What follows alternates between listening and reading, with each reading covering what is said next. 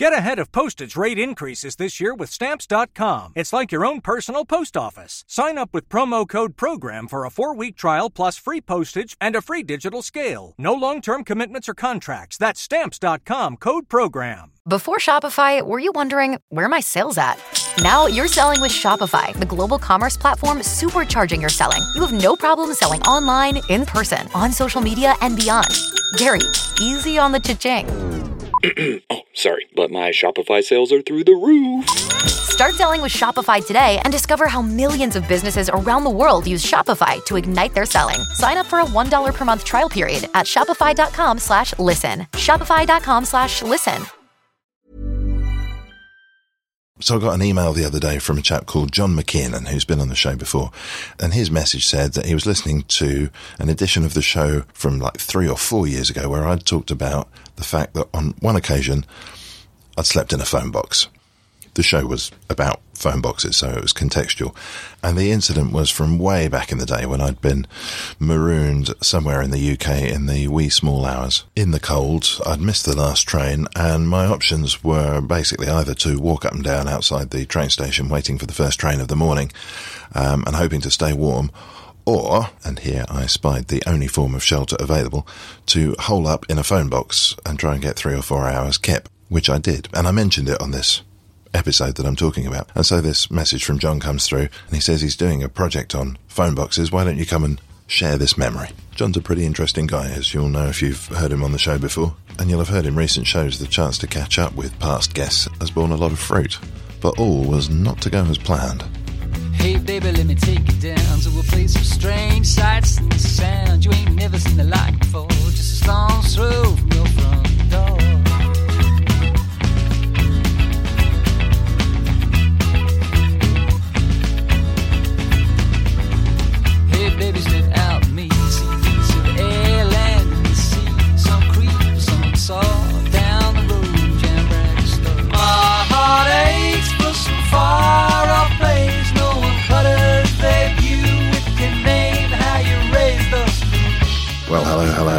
from Theobalds Road, round the back of Holborn Station. I have to start this week's episode with a confession that Goodwill has been bought and paid for. This is not going to be an unbiased interview.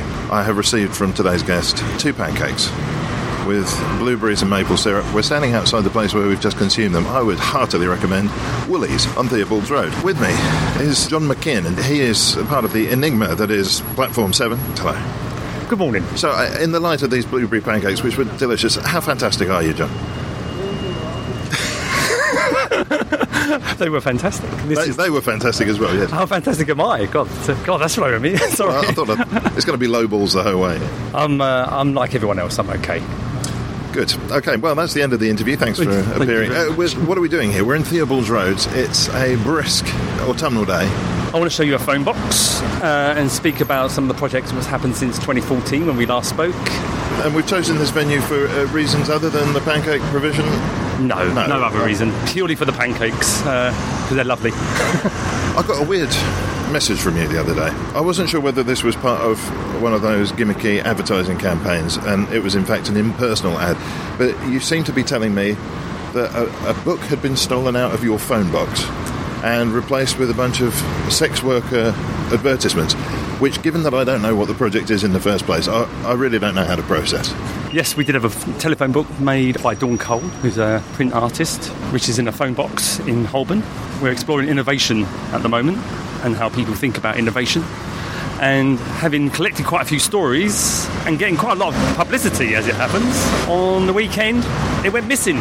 And we are still searching for it. So if you come across an artwork phone book, then please get in touch. Uh, let me make sure I've understood this.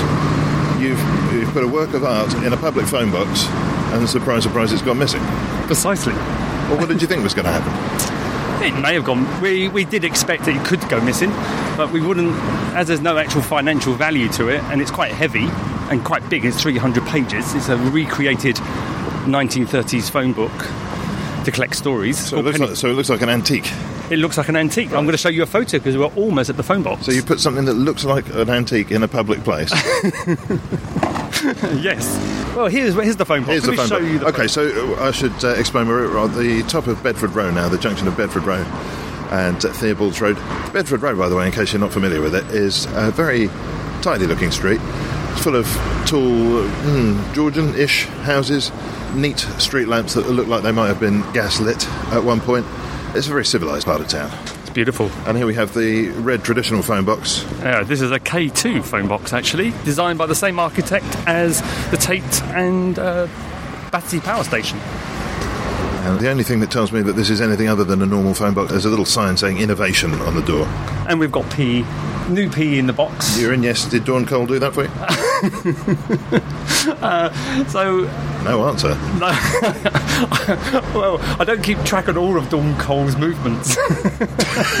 well, this would be one way to do just that. so, Thank your lucky stars, listener, that you're only using audio here. The the stench is unbearable. so as you can see, the sex cards were down to one. So, some the other sex cards have been taken, as has our, our art book. Up there is the cover poster for the book. You're, es- you're essentially showing me a normal phone box with your own flyer pinned up in it. Yeah, um, it's a little bit more than that. It's, Well, it's- is it? yeah, actually, this was actually spotlessly clean actually two weeks ago. right. So it is being used. Um, by whom and by what, we do not know. There's there's a telltale sign here actually, and I don't know if this is you're doing as well, but there is a folded cardboard box in here. When I say folded, I mean this was uh, originally the crate for something the size of a TV or a printer, and it's been folded down. This is often something, of course, that people use to sleep on. And this is exactly what this is. It's used, and we're going to do a project over Christmas around homelessness. Uh, and it's one of the first things what came, to, you know, came out of this intervention so far, is that people use the phone boxes for homes, basically. And uh, the engineer, BT, have been great, to be honest. They went and searched for that's a, a listed phone box. It's the original. It's 90 years old now. They're made of iron. Um, we're going in here. Here, here being an, an impressive set of Art Deco double doors. and uh, yeah, so people use it as to you know, keep the cardboard covered. But the engine, anyway, BT searched for a shelf, a, a K2 shelf to go into that phone box for our phone book. And when they were delivering it or putting it in, it took ages actually. The engineer was telling me about the homeless problem around Charing Cross, and it's actually got you know, and he was really upset actually by the whole experience and the amount of people who have to use phone boxes to sleep in and keep their stuff. And you know, it's tough. And so we're going to explore that as part of our. So we're going to explore as the innovation of how people rethink the creativity you need to build a home when you haven't got anywhere to sleep. So the book was collecting the stories of what people think of phone boxes, and already we quickly discovered was that people start talking about it as a sanctuary of some sort. To sleep on the streets and survive on the streets, you have to be quite creative, and you have to innovate. strangely enough, and you've got to find some way to uh, make yourself safe for the night. Well, I mean, we know that in fact hostels, which are already teeming, aren't going to be open to you at that time of night. Uh, you're down to underpasses, you're down to phone boxes, uh, maybe foyers or shelters, uh, and if it's cold, you're in trouble. Precisely. And how do you and your creative juices have to roll to find a solution to that? So that's really the first part of this long, long-term intervention. The upside to the phone book going missing is that the and the police and Camden Council are both been sending out messages across their networks to if anyone finds it.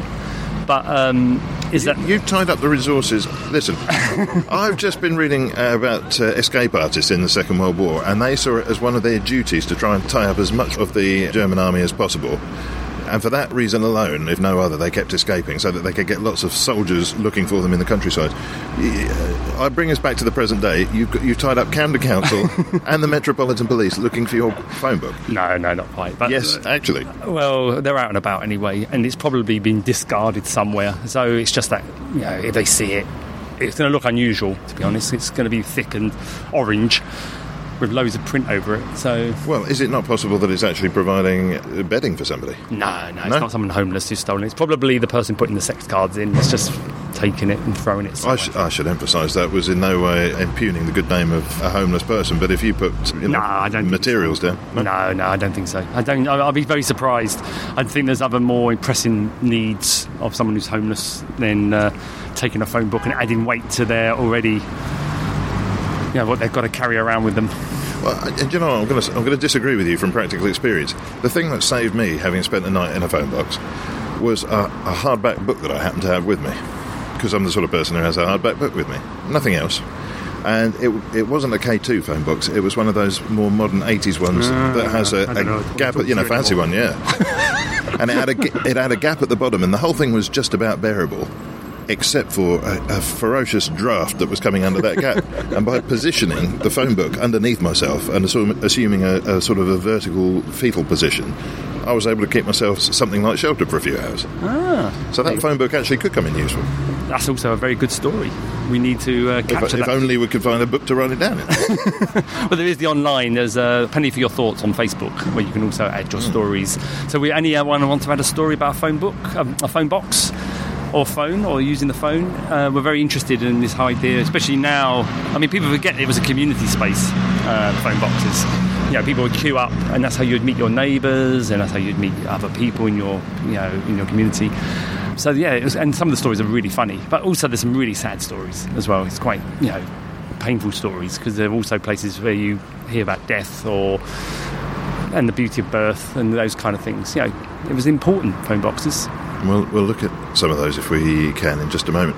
Thinking of meeting people in your local community, have you had any contact with the people who put the uh, sex worker cards in there? No, I think all that happened over the weekend, and the P as well is quite interesting. Where that keeps coming from because that's come twice now in the last couple of weeks. There's a re- there's three phone boxes in this street, and they're particularly choosing that phone box. So it may be. I mean, we are actually really interested in why one person would steal it.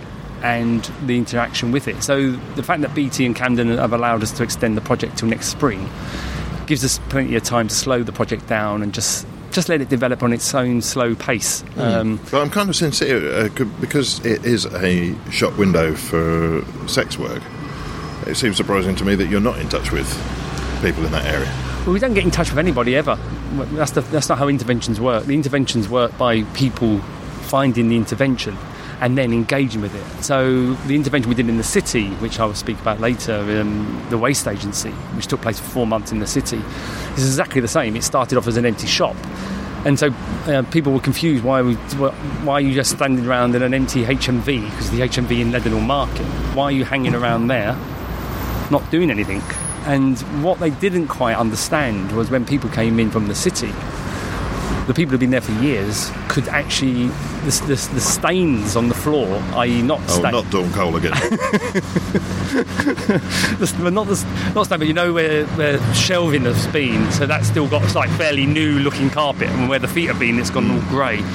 You could work out where the CDs were, and you could work out where what records, and people could name the actual album on the wall. They go, "Oh, that was the David Bowie album," and they remember, and then they have this moment of memory.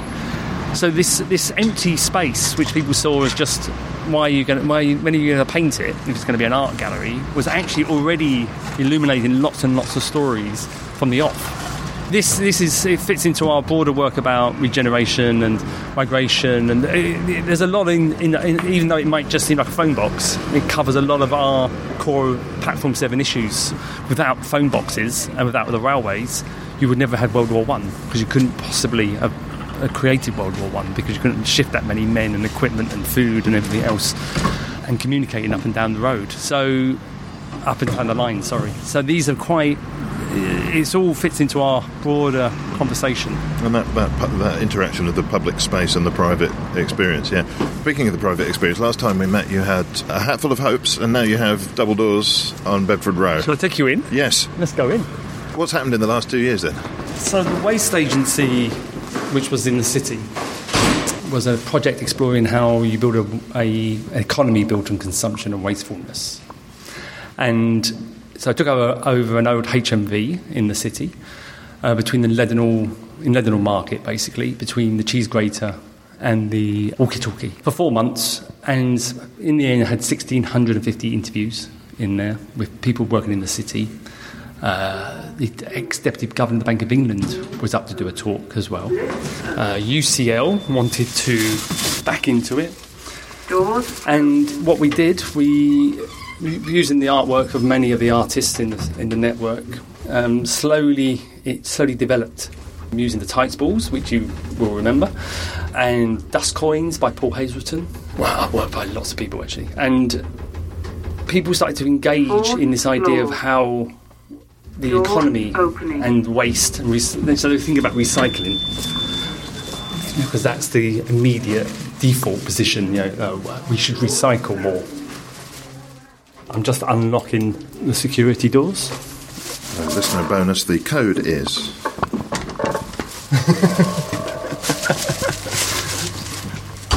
So um, Well, we've, we've passed into uh, a high tech looking space through a, a corridor that is glass on both sides. And there's a meeting we could disrupt there. This is your office. This is our office. This is Kinergy's office, which is the outcome of a lot of the research that we created. As you may remember, back in when we spoke last time, you were saying, "What's going to happen with all this stuff?" And I said, "I don't know." Um, but this is what's happening, and I'll come back to that in a moment. So the city interventions, which you can see the two towers from here, over there, uh, there they are, the cheese grater, etc. What they what it told us was that there was a real in, uh, concern in the city, and people were concerned, but they all kept speaking about the system. The system won't allow the system. The system that we work in, the system, the system, the system. Well, I feel like I need to know what it was you were asking them. What was the proposal of the interview? The inter- well, it wasn't an interview. It was all the artwork slowly built up, um, and as it was building up, people became intrigued. You know, what's this about? What's this about? You had a bit of aggression at times, but generally, most of the people who came to it, first of all, they thought it was re- a recycling project about recycling. Uh, but then once they realised it was about the economy itself, how do you build this economy based on consumption? Then the conversation started to develop much more deeply. And what when people come in for five minutes, they often stay for one and a half, two hours sometimes. And what was interesting as we got longer into the project, the more senior the people became who came in. You know, people running big insurance companies. And also how insurance as an industry has the ability to pivot everything for good and for bad. And actually, the probably the biggest outcome of that is that insurance is probably the key to changing the way we all consume. You know, uh, much more than politics. Well, on that work, you've, you've hit the trigger word of con- consume consumption there. You talked about an economy on consumption, how to do an economy on consumption. Surely we already have an economy based on consumption. What, what are we actually talking about here? Why have we built the economy based on consumption? That was So really it's challenging. Yeah, why? Why is the it? setup, yeah, yeah. why is it like that? You know, and then we just waste things. So it wasn't going in with a. This is, you know, I wasn't. There was no offer of an alternative. It's like, you know, I or no one I know has come up with some alternatives. Lots of people claim they've got an alternative to capitalism, but actually, to see beyond the paradigm is actually quite a quite a insightful, you know, way to go. I don't know many people can actually do that. This was more to find out what was actually happening. How does how does the big money? I mean, I think one person quoted a trillion pounds a week passes through that square that half of a square mile. So um, yeah, that's a I'm not claiming that's what happened, but that's what someone told us. What was interesting though is the City of London Corporation. We spoke last time about how councils. I, I told you about how brilliant councils and people in, and there's a change, as, and there's a political change as well going on. But actually, in the City of London, the City of London Corp had a completely different mindset. I mean, they were difficult and it, it wasn't pleasant actually. And they would probably claim differently. I mean, well, it wasn't individual so much, it was just the way they've set up. It was quite aggressive. Um, What was quite aggressive? the council. What, what happened? Well, to give you, well, they insisted on charging rates, saying it was a business, which was bizarre. Which took up most of the cash, which we did manage to. Um, the Arts Council came and gave us some cash um, eventually, reluctantly, and rightly reluctantly in one sense, I suppose, because they were. I imagine they were a bit concerned that the city would come and knock at the door and try and take it, which they did. UCL wanted to back into the project because they were really interested and wanted to run a series of talks and run a whole series. You know, a very senior UCL professor um, wrote to Mark Boleat, who's the head of the Corporation of London, and uh, got the most ridiculous email back. You know, weeks later, you know, just ridiculous. Just it was ridiculous. And I saw him on Newsnight a few weeks ago talking about Brexit and bleating about how bad it is for the city. And I just looked in. I thought, you have no idea how you've caused this. You don't understand how you became part of this problem. And now you're bleating that all these people in the city are going to be losing their money because of it. And uh, yeah, if you lost a, if I was a currency trader who, who got burned that night after Brexit vote, he would be the person I'd be gunning for. He's the person I'd be like, he needs to go. Because it was just, and then just to add the cherry on top of the cake, four months after we left, or three months after we left Waste Agency, we got a bill from the, um, from the City of London for 800 and something pounds to pay for Crossrail. Yeah. so we got this bill, which we had 12 or 14 days to pay. So one of the supporters of Platform 7 coughed up, very annoyed. But there's nothing you can do about it. It was, they said you were there for four months and you're liable to pay uh, that percentage of the Crossrail rebuilding costs. Well, it's a bit steep, but let's hope there was. Uh, let's hope you got something for that investment. What did you achieve in the four months? What was the net gain for you? So the net gain was that Platform Seven as a uh, research wouldn't you couldn't really learn much more than what we've already learned. The difference between say people working in the city and people in Margate, really the biggest difference in thought processes was just zero, and but money was obviously different. So your position of how you think about things is only changed by the, the amount of money you have. But the actual, you've got people who are just anti art or anti anti everything, basically, as you have in Margate or have in London or anywhere else in the world, probably. And then you have people who just love everything and love everyone and want to do good things. And then you've got people in the middle who are confused or they're interested in one part or they're not interested in, you know, in something else. So it was a, it was the same makeup of people, how much money people earned was just different. So basically, that's when um, realised you've got to map this out. A lot of people in the city were really interested in taking the project into their buildings, but it's very hard to put a bar of tights balls or coins made of dust in their reception area without worrying it might upset other people in the client because everyone was quite nervous about how others viewed them and how they viewed. So it's a complex situation in the city. Um, they're there to make money, big money. Yeah, that's their so I realised we had to map it in a different way. So John Wood uh, is someone I've known for a long time on and off, who was the YBA's deputy head of art at Goldsmiths. Um, he ended up writing some projects on design, about future of design. This was back in the 90s. Um, and so, which led to the design department at Goldsmiths, which the Guardian claims number one now in the country. He had been working on for 20 over 20 years on this thing called meta design, thinking about redesign and design. And I went through, he came and gave some talks, and I was going through his research, and not just his, but his whole team um, at Goldsmiths, which has been quite heavily publicly funded as well in many senses. Um, and I realised actually we could map our learning from Platform 7 onto this system, combine it, and to create something which maybe corporates could actually use to unlock their creativity and their innovation in a way which begins to bring in the questions of sustainability and the broad concepts of how they affect other areas of the world. So it sounds, I've got to be blunt about this, pancakes aside, it sounds like your experience in uh, Leadenhall Market has taught you how to create a consumable bolt on to the existing consumer system. Yeah, I mean, basically, the things are changing rapidly you know, there's whether it's in academia or on the street and talking to people, you know, people can t- taste. You know, we got Donald Trump's election next week. Probably he's going to win, which is, you know, hopefully that's wrong, but it's looking likely.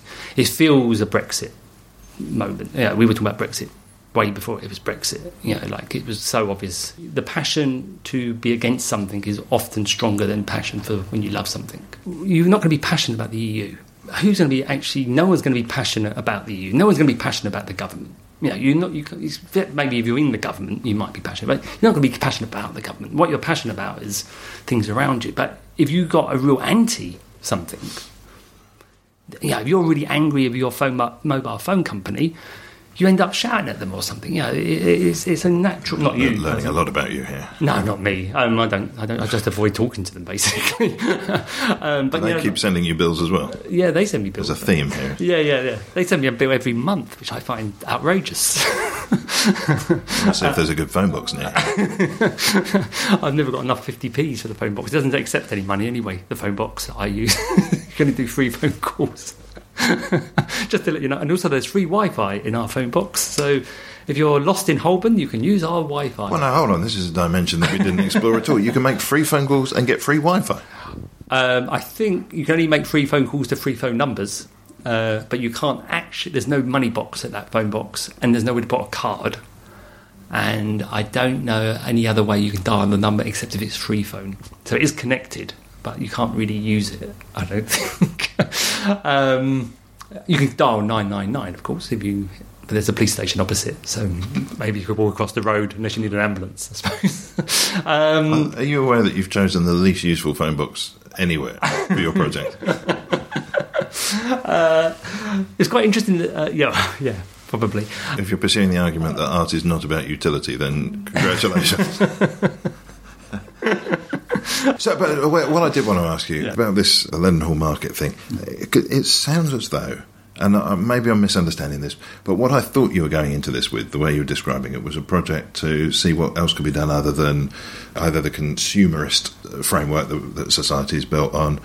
Or challenging some idea of capitalism in the wake of this financial problem or that, something like that. And it, instead, it sounds as though it's taught you how to hone your. I mean, I'm one step away from saying sell out, but I don't know that actually what's wrong with making money as an artist. I'm not sure what the professionalism of art is. There a huge problem there? But it sounds as though that's what you've taken away from it. Yeah, maybe. Um, I, I, I would disagree. Yeah, it's a selling out. Um, Well, selling, selling out's got such negative connotations, and, and actually, you know, if you make something that's popular and lots of people buy it, that seems like a very pure form of yeah, you, success. I mean, if you want to.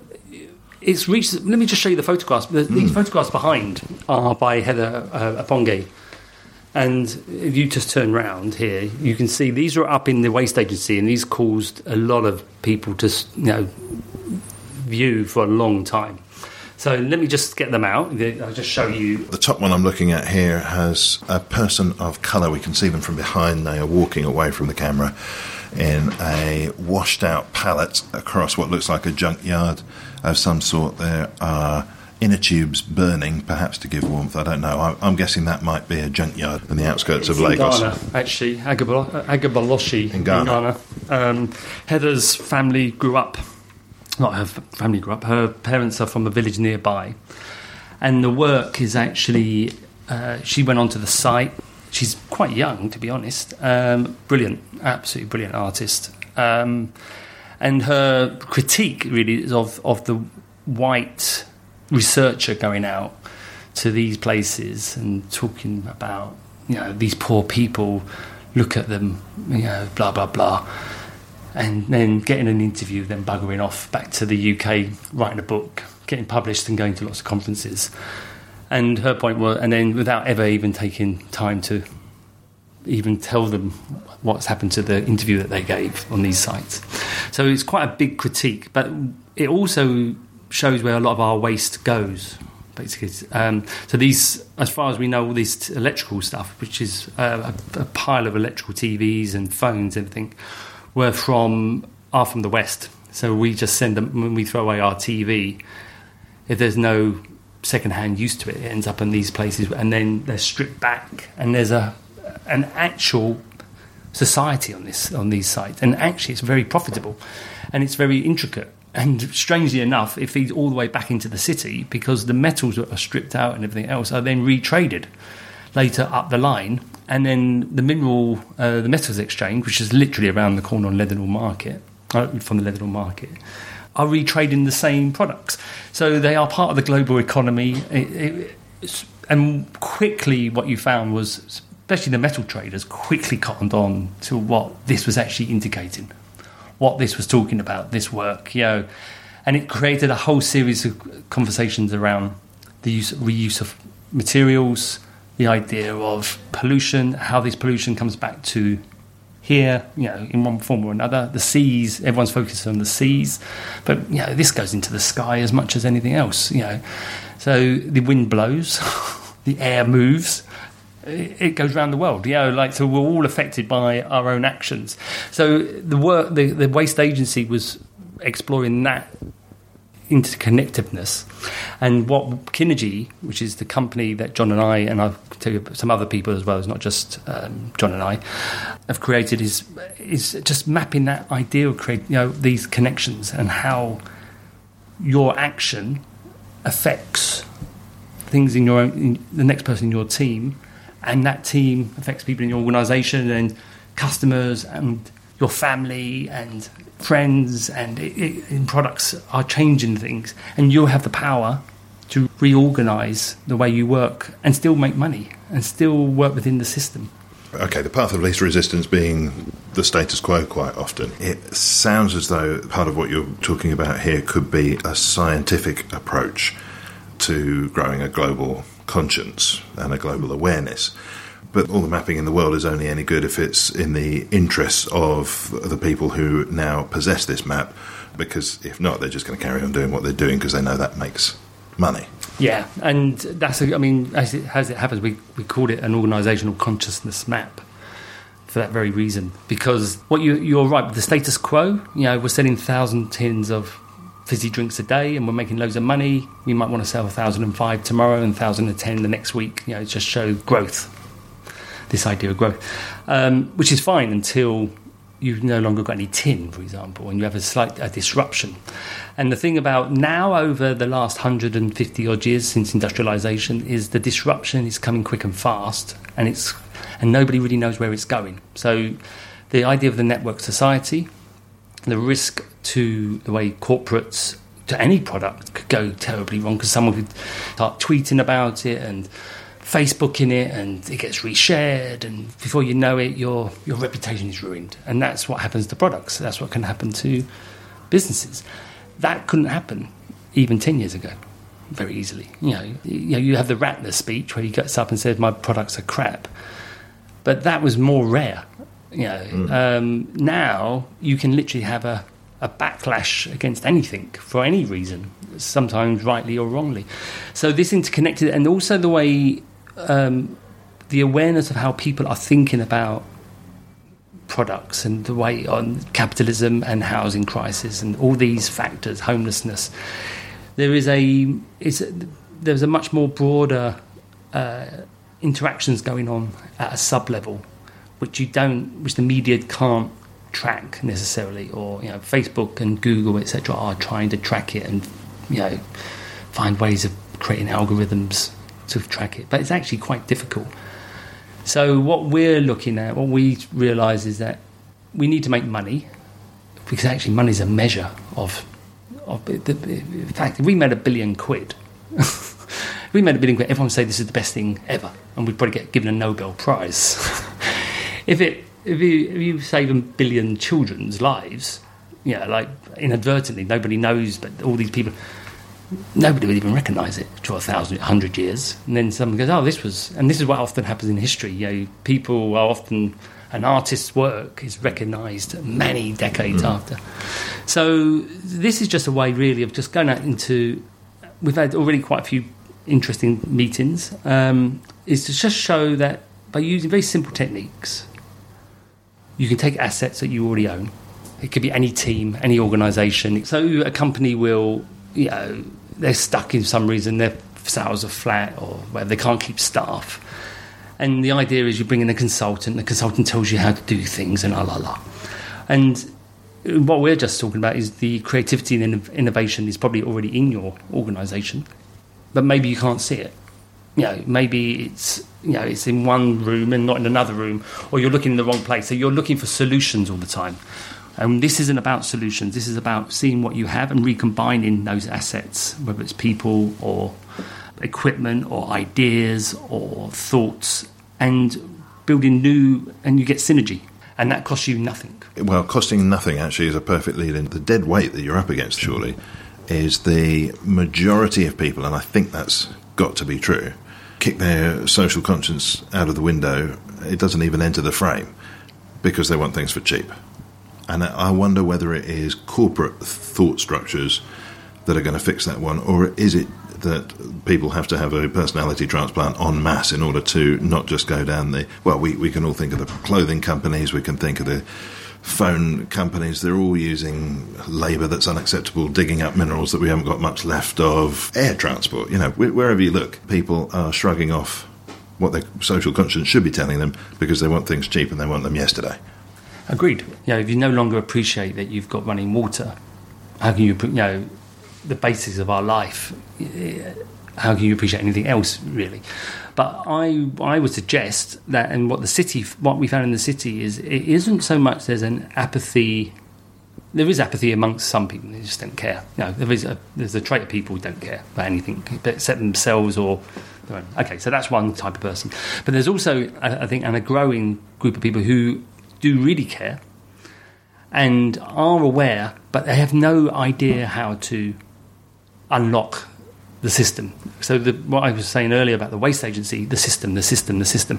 People think, well, and what choice do you have? You know, if you've got a choice between Tesco, Asda, and Sainsbury's, that's your three shops because all the little town shops are closed down. You have to buy your food from one of those three shops. You know, these are your options. So, the way is then how do you pivot these big organisations to become more aware of their responsibility and the people within it? And one of the things we're already focused on is that big organisations are having to change their processes because to keep staff, because to get good staff who are thinking about stuff in a broader context, the com- they want to work in places which are thinking about things in a broader context. You're looking, No, I don't believe you.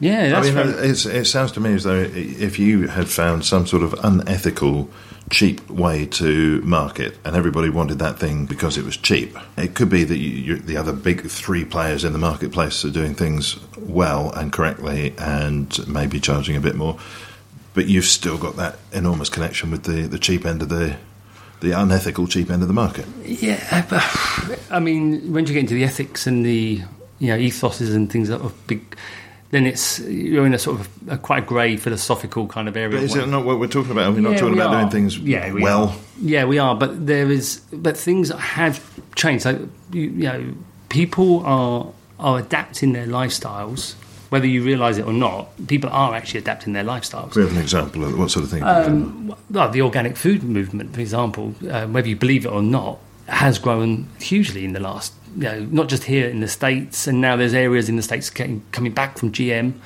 you know, which are going back to organic because there is a growing market and awareness of of of its value. Um, people cycling in London, I mean, that's gone through the roof. Um, it creates other problems, you know, like the trucks and all that. But that then has another effect, you know, like, and it's about linking, joining these things together. It's about so what Kinergy is about is trying to think.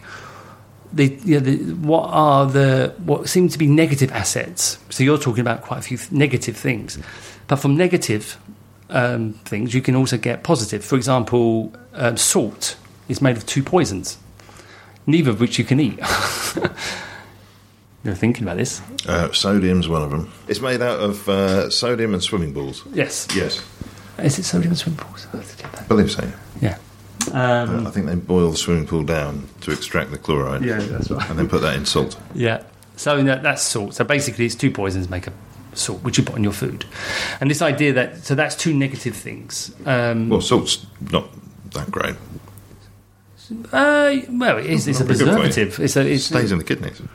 Well, yeah, but you also need it. You need it. You need salt because if you're in a hot country, you're the, you're this, you know, um, you're very hot during the day. You don't have any salt. After a few days, as I know personally from being in the Southeast Asia, um, you start to get severe cramps and things. You need the salt to you know replenish your system. So you say it's negative. It's negative. You have a lot of it, but you do need a certain amount of salt each day just to to live.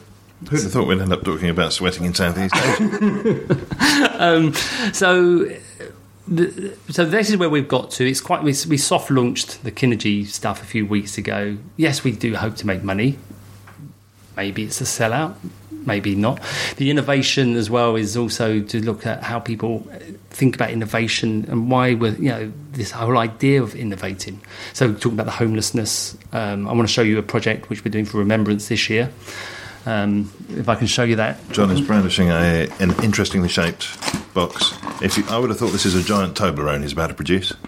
No. This isn't a ty- giant Toblerone. This is. well, the interview's off then. I've got a tetrahedron I can show you made of quartz. is it a Toblerone? No, there's no. There's a Toblerone 2D. Um, Show and tell. I wanted a Toblerone. I'll get you a Toblerone after the interview. Okay.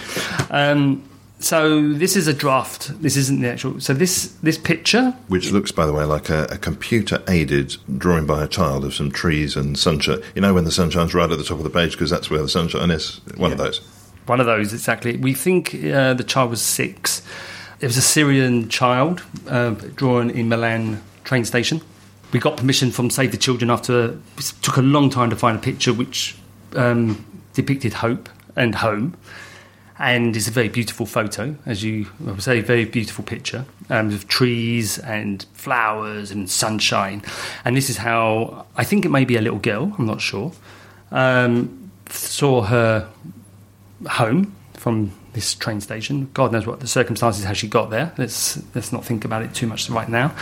And then during the summer, we got permission from the UN to reuse the text. And this photo is being remade by Mick Tonello, who's a typographer in the advertising world. And he's set the text of um, the Convention of the Right of a Child, which is a UN convention from 1989, and redrawn the picture using that text. So it's seven times the text. It's repeated seven times because it wasn't enough to do the whole picture. One representing one one for each continent. One right, yeah, um, seven continents, and it will be blown up. The actual picture will be made five foot, roughly five foot by four foot. So it's going to be huge, and it will look like a child's picture from a distance, slightly greyed out. And as you walk towards it, you'll start to see, be able to read the text from this convention. So we're just literally signed off a couple of bits. So the original plan was to sell it by Remembrance Day, which is next Friday. But unfortunately, because it took so much time to find a picture and get permissions, that what we, it's actually done us a favour in a way. So what we're going to do is launch it next week. We're going to have a crowdfunder, and the crowdfunding is really just to raise money to for the production costs. We're speaking to printers at the moment how to best way to do it because once it's printed, it has to be go straight behind glass and framed to give it longevity. But there's only going to be one, and it's going to be auctioned at the end, and the money will then just be donated to a children's charity, basically. Um, so the crowdfunding will be to raise money for the actual production costs, so that and but as much to also raise awareness about the project. And then we were just trying. We got already some people interested in interviews, essays, writing us essays for the project, and then maybe exhibits it as an exhibition of one somewhere over next year just as so people can come and see it and engage with this idea of the convention, what's going on. I mean, we all know what's going on, and just try and think beyond the death and the and the destruction. And think more about you know, the future and and hope. The closing date will be the, Remembrance Day next year. And then whatever money we earn from that, and any money left over from the crowd funding, can go towards the charity. Um, and the money which we do raise will just be for production and exhibition costs. No, no one's going to be getting any money from it personally. And you, you're not going to. Have you learnt the lesson here? You're not going to leave this unattended in a public place. You never know. You never know. Um, uh, I doubt. Let's see. Let's see what happens. We will be. that sounds like a yes. I'm not. No, I mean it's going to be an expensive piece of work, and it's quite a big piece of work. So it's not going to be easy to steal. Um, hopefully, no. Who knows? Who knows? Maybe someone will. Yeah, I'm not. Gonna, I'm not. Gonna, yeah, I'm not going to go there. Could we? Uh, obviously, we've been talking a lot about your projects, but I want to move away from what you do, and just as we come to the end of the show, maybe talk about how you do it. Clearly, you've got a whole bunch of different things working. It's sort of the same thought arena, but very different projects. Your organisational skills are something to behold. When you wake up in the morning, do you imagine yourself on a sort of a single overarching mission of some sort, or do you regard yourself as reactive, or do you wake up in the morning with a long list of things to do and not a huge overall sense of direction? How does your how does your brain work? If you've got, if you could just pack this into two minutes, please. How does your brain work? My brain works the following. Uh, no, in the morning I often think back to what I did the day before. So I do spend a little bit of time just rethinking of the day earlier. A great friend of mine, Alex, out in Spain, who you know, like who directed, who is very much into meditation and stuff. I'm not actually personally into meditation. He's always speaking about the moment. You know, just live the moment, live where you are, what you are you, you gather your own thoughts and you gather your own moments. So I've just been gathering my own thoughts, my own moments, building it up slowly over life, and just appreciating what you have rather than the projects themselves. They sort of evolve and, and shape themselves. Like the phone book, the phone box, these interventions, the, the waste agency, the Margate interventions. These things sort of capture your own life because you, you everyone's always talking and John what John was talking about is design futures when he set up that design course is you design a stall thinking that people are going to sit on it and then people use it as a table you know so your ideas you, you can you can project as much as you like to in the future um, you can say what's going to happen and blah, blah, blah, but you're always being dictated to by events and and what the interventions just my work and the way I think is you can't really control what's going to happen tomorrow or the next hour or the next minute. Uh, you're just going to enjoy the moments that you're in. And so that's what I try and do and build on the moments that have passed. And a lot of people around me seem to think in a similar way. So it's uh, it's about enjoying each moment really as much as possible.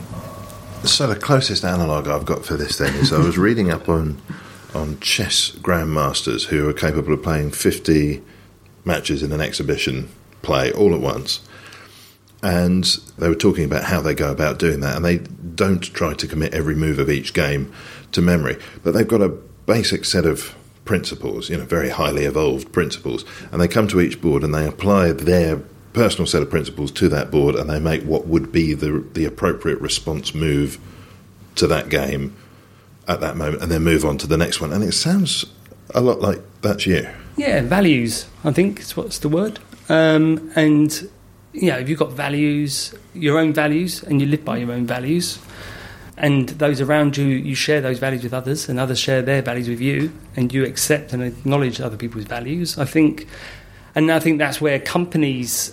It's it's paid lip service by PR companies and marketing have taken this kind of stuff and you know, capitalism. But actually, when you go back into capitalism, one of the big, really interesting events, sorry, going back to events in the Waste Agency was corporate songs. So we did an evening of corporate songs. And what was really fascinating about what came out of that was that corporate songs in the 1800s, when they're building canals or railways, was about community. So they would write these songs, and the chairman or the MD or whatever it would be at the time would sing these songs, or they get the staff to sing these songs to say why it was good for the community and how everyone would benefit from these canals or this stuff. And, uh, and then in the 50s, mainly from the Americas, from America, it started to shift towards more about the corp, you know, about the individuals and the thing, and and it's got to the point where you if you look up corporate songs on the internet, you know, you'll see some quite frightening corporate songs, you know, and it's about winning and taking over and being the best and the biggest and the strongest and making the most money. So the the actual idea of corporate has lost its quite not completely, but it's it's losing its idea of values, and that that idea us as individuals you know, is what is your values? And I think that confusion, eh, which has come up in Brexit and maybe come up with Trump next year, the loss of values. What is our what are our values? You know, at the end of the day, this picture which I'm showing you is you know of a child. It's a child, regardless where where the child's from. It's a six year old. You know, a six year old in Malaysia, and even the hardest, nastiest, you know, beefcake bloke. Uh, if he sees a child on her, you know, on her own or on his own in the train station, he'll go and help that child. You know, most people will go and help a child. And the Convention of the Child, the UN Convention of the Right of a Child, is about we as nations, all nations have signed it, have to protect children. So we do have values, and it's about unlocking those right values in the right way. And really, I think what I'm hoping we've achieved, John, I, Morris, sorry, this is SHM's offices, which uh, Morris is another He's a professor of um, humanities from Cambridge. He's got a company which is is also part of Kinergy. We're just trying to sort of use this as a way of opening up that conversation in a safe way. Because if you're inside a corporate, you are trapped in this system which they keep talking about. You know, how can you sh- explain that you're actually you do care about the planet? You know, if you're an oil company, it doesn't make sense. But actually, there is ways of showing that you care and be legitimate and be open about it, and your shareholders will be in, will embrace it. A lot of shareholders will embrace uh, a more inclusive way of thinking about the planet because people are what we saw in the city. People are very aware. The tights ball, which might as well finish off on the tights ball. The tights ball we had up in the waste agency. We had the dress and all that. We offered seven year, seven generation guarantee. If you bought this tights dress for seven hundred pounds, you'll get a seven generation guarantee because it's not going to change. And the guy, I think he was from Swiss Re, is a senior chemist from Swiss Re, one of the big insurance companies, came in and, and asked why we were saying 100 years for the ball to start breaking down. But he said, oh, it was just a guess. And he goes, it's rubbish. He goes, it's going to be a thousand years before that starts to shift. He goes, nylon's one of the worst materials that man's yet created. And yet these, are th- these products are thrown away diff- what that did then was when older guys, you know, people who own these big insurance companies that were coming in at near the end of the project, and we had a thousand years, when they felt the weight of these tights balls and how much landfill, so they're looking at each other going, we've got to think about our grandchildren. So they started, to, you know, it set off a whole series of conversations about not just them, but their children and their great, you know, their grandchildren and their children's children's children, you know, and this idea that they have the power and then once, and what they were asking for is how can we do something about it? And that's when we realised. Well, that's really when the penny dropped to me that actually you can. You asked this question eh, last time we spoke. How do you change things? How does it make any difference? You know, it's all good and well. You you you challenge me with that question. How does this make a blind bit of difference? Well, maybe we have sold out, or maybe we've created something which may help big companies or teams think about things in a more safer, cohesive way. Which would be a fantastic moment to, to end, a beautiful note to finish on. But me being me, I've got to ask one more question, haven't I? There have been reactions against one of the uh, big oil companies comes to mind straight away, where they've been getting involved in various projects, the arts, for example, and some people have seen that as greenwash and have reacted negatively towards it. So, on the one hand, there's what you're saying.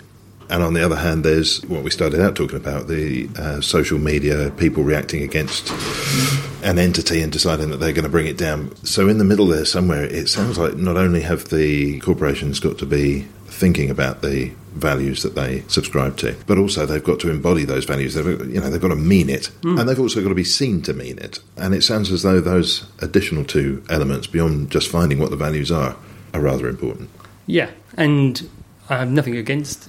I think people have got the right to be angry about the way.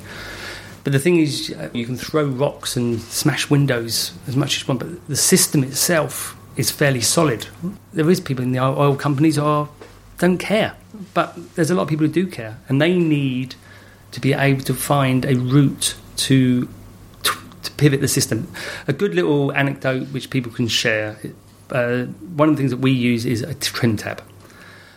Buckminster Fuller, which is a 1950s engineer, quite famous in the design world, and he speaks about on his Greystone. It says, "Call me trim tab," and a trim tab is the little rudder at the bottom of a big rudder on a super ship. So a, a oil tanker will have a big rudder at the bottom, at the back, and then at the very corner there'll be a tiny little rudder called a trim tab, and that is the one that pivots the whole ship around. For a ship, for, for an oil ship to turn around, it would take miles if it didn't. If it just had the big rudder, but for the the little trim tab is what turns it around in a much smaller arc and you get them on aeroplanes as well. Exactly the same process. It, it, it tilts slightly against the flow of the big rudder. And that idea of a trim tab, you, how you can your individual actions can pivot much bigger actions, is really really important. It's one of the things that one of the first things that you would learn from Kinergy is using th- this methodology of thinking broader and how little actions have big effects. And uh, we, we only have to look at the uh, person who achieved Brexit to uh, to see the, the difference the difference that one person can make. Maybe enough said about that. John McKiernan, a quick rundown of what people can see out and about beyond the non-functioning phone box. Now, the phone box will be slowly changing over the coming months and years. www.platform-7.com.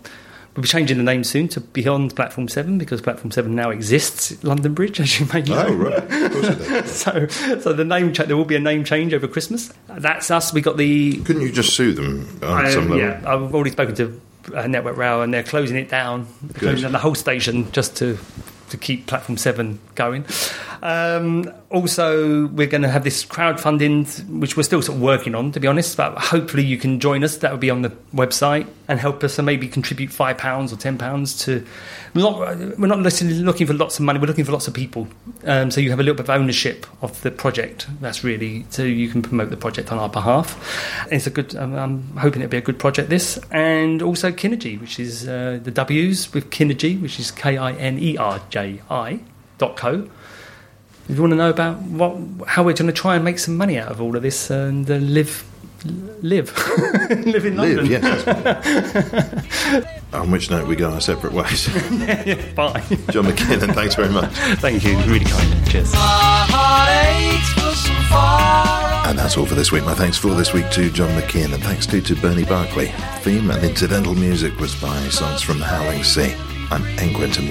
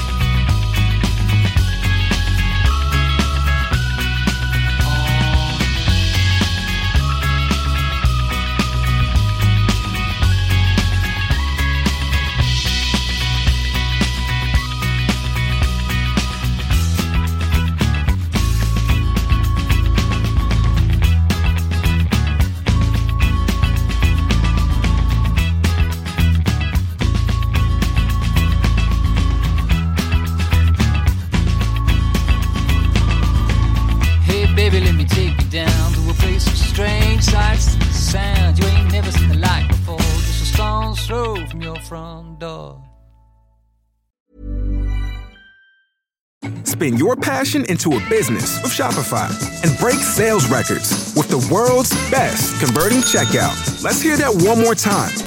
The world's best converting checkout. Shopify's legendary checkout makes it easier for customers to shop on your website, across social media, and everywhere in between. Now that's music to your ears. Any way you spin it, you can be a smash hit with Shopify. Start your dollar a month trial today at shopify.com slash records.